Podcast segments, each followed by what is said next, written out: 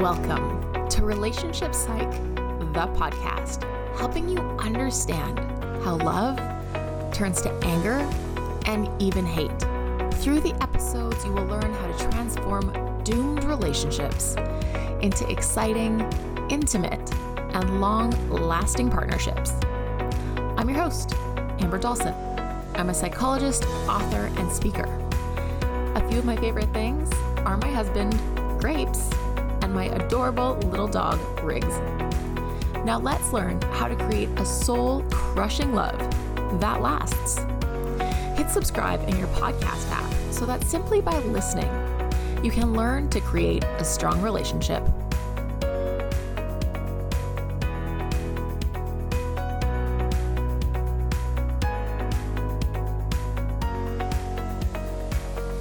Relationship Psych, the podcast, is not meant to diagnose, treat, prevent, or cure any mental health or relational issue. For treatment, talk to a mental health or relationship professional in your area.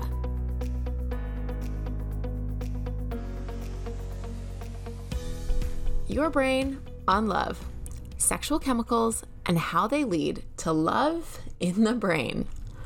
The decline of the hot and heavy stage of a relationship, it happens to most people.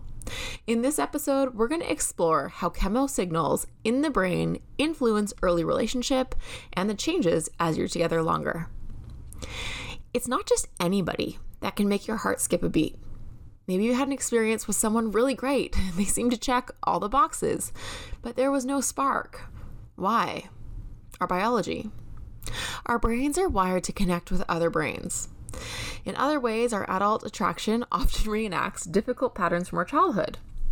So, someone who is great on paper doesn't necessarily produce sexual attraction. In this episode, we're going to look at two chemo, chemo signals and how they keep your relationship alive when spending so much time together.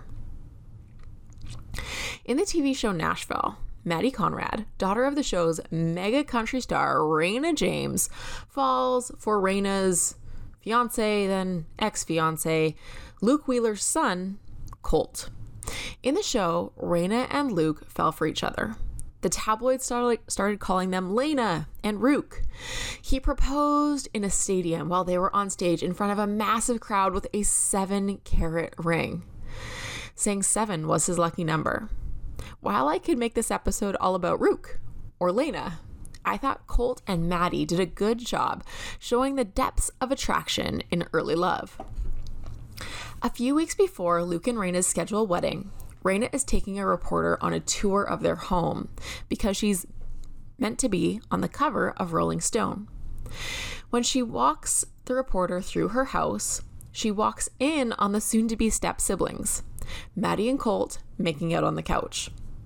Despite the youngsters' knowledge they were soon to be family, something couldn't keep them apart. I heard a therapist, Christine Padesky, speak words from Helen Fisher that couldn't be more true.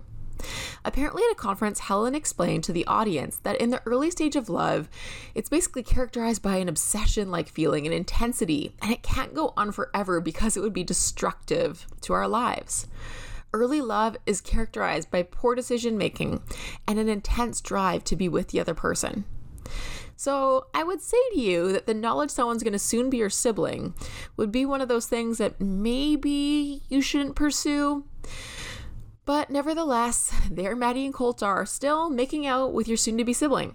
This fits the bill of being part of the early phase of love, where somehow you're blinded to the consequence of your actions.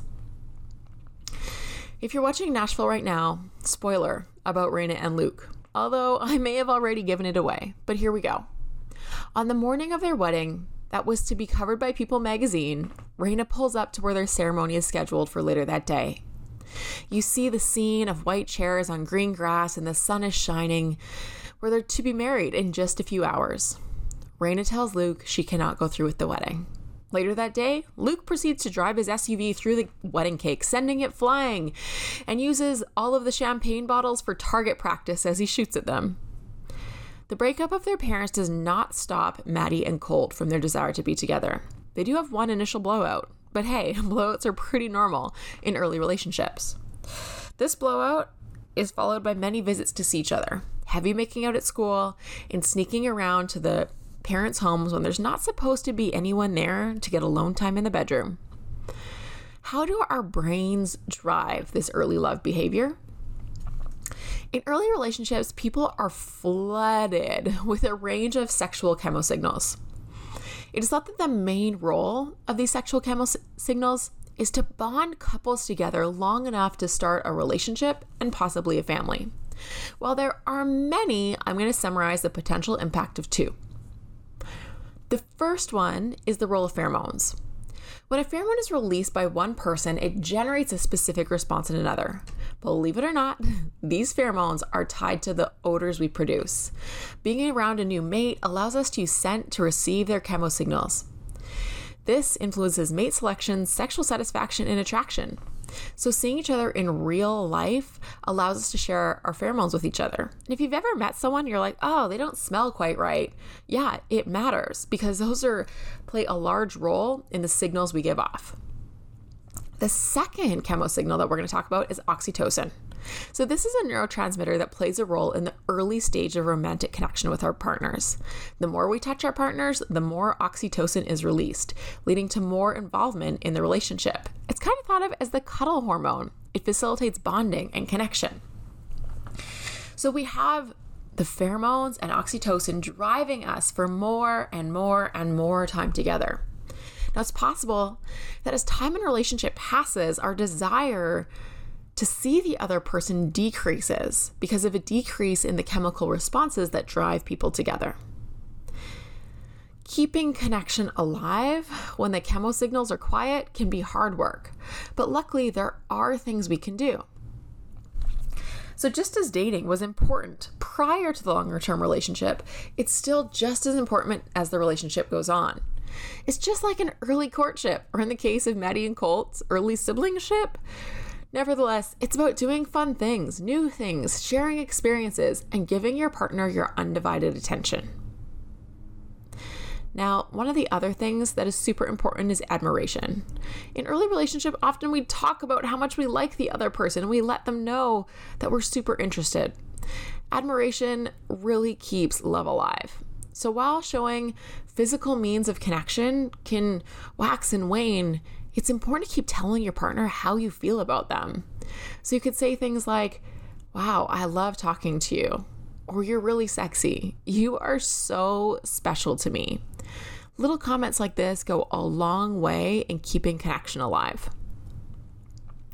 So, if you've been talking to your partner for many years, it can feel stale sometimes, like you're running out of things to say. The foundation of an awesome relationship is a great friendship. So if you're saying the same things over and over to get different results, ask different questions. Luckily, if you're stumped, Google or any web browser is here to help. So get on your internet browser, Google or internet browse and say, hey, first date questions, and ask, get to know your partner's inner world all over again in the bedroom. Don't overlook this. As we see in the case of Maddie and Colt, they were drawn to find alone time to just be together. Competing with the demands of life, it can be hard to find the time, and it's important to find time, create time for sexual fun, attention, and care when we engage in behaviors that make the space for these chemical signals to re show up. It's helpful in creating connection, attraction, and rebonding. So set the stage for your biology to help you keep the spark alive. So now you've heard a little bit about your brain and early love. And it's normal for some of that intensity to wax and wane over the course of your relationship. But do the best you can to work with your brain and give it a chance to keep your chemical signals alive.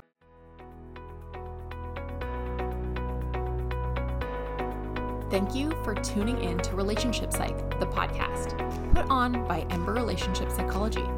If you're looking for more free relationship help or advice that comes straight from the couples therapy room, check out the free resources and the blog at www.emberrelationshipsychology.com.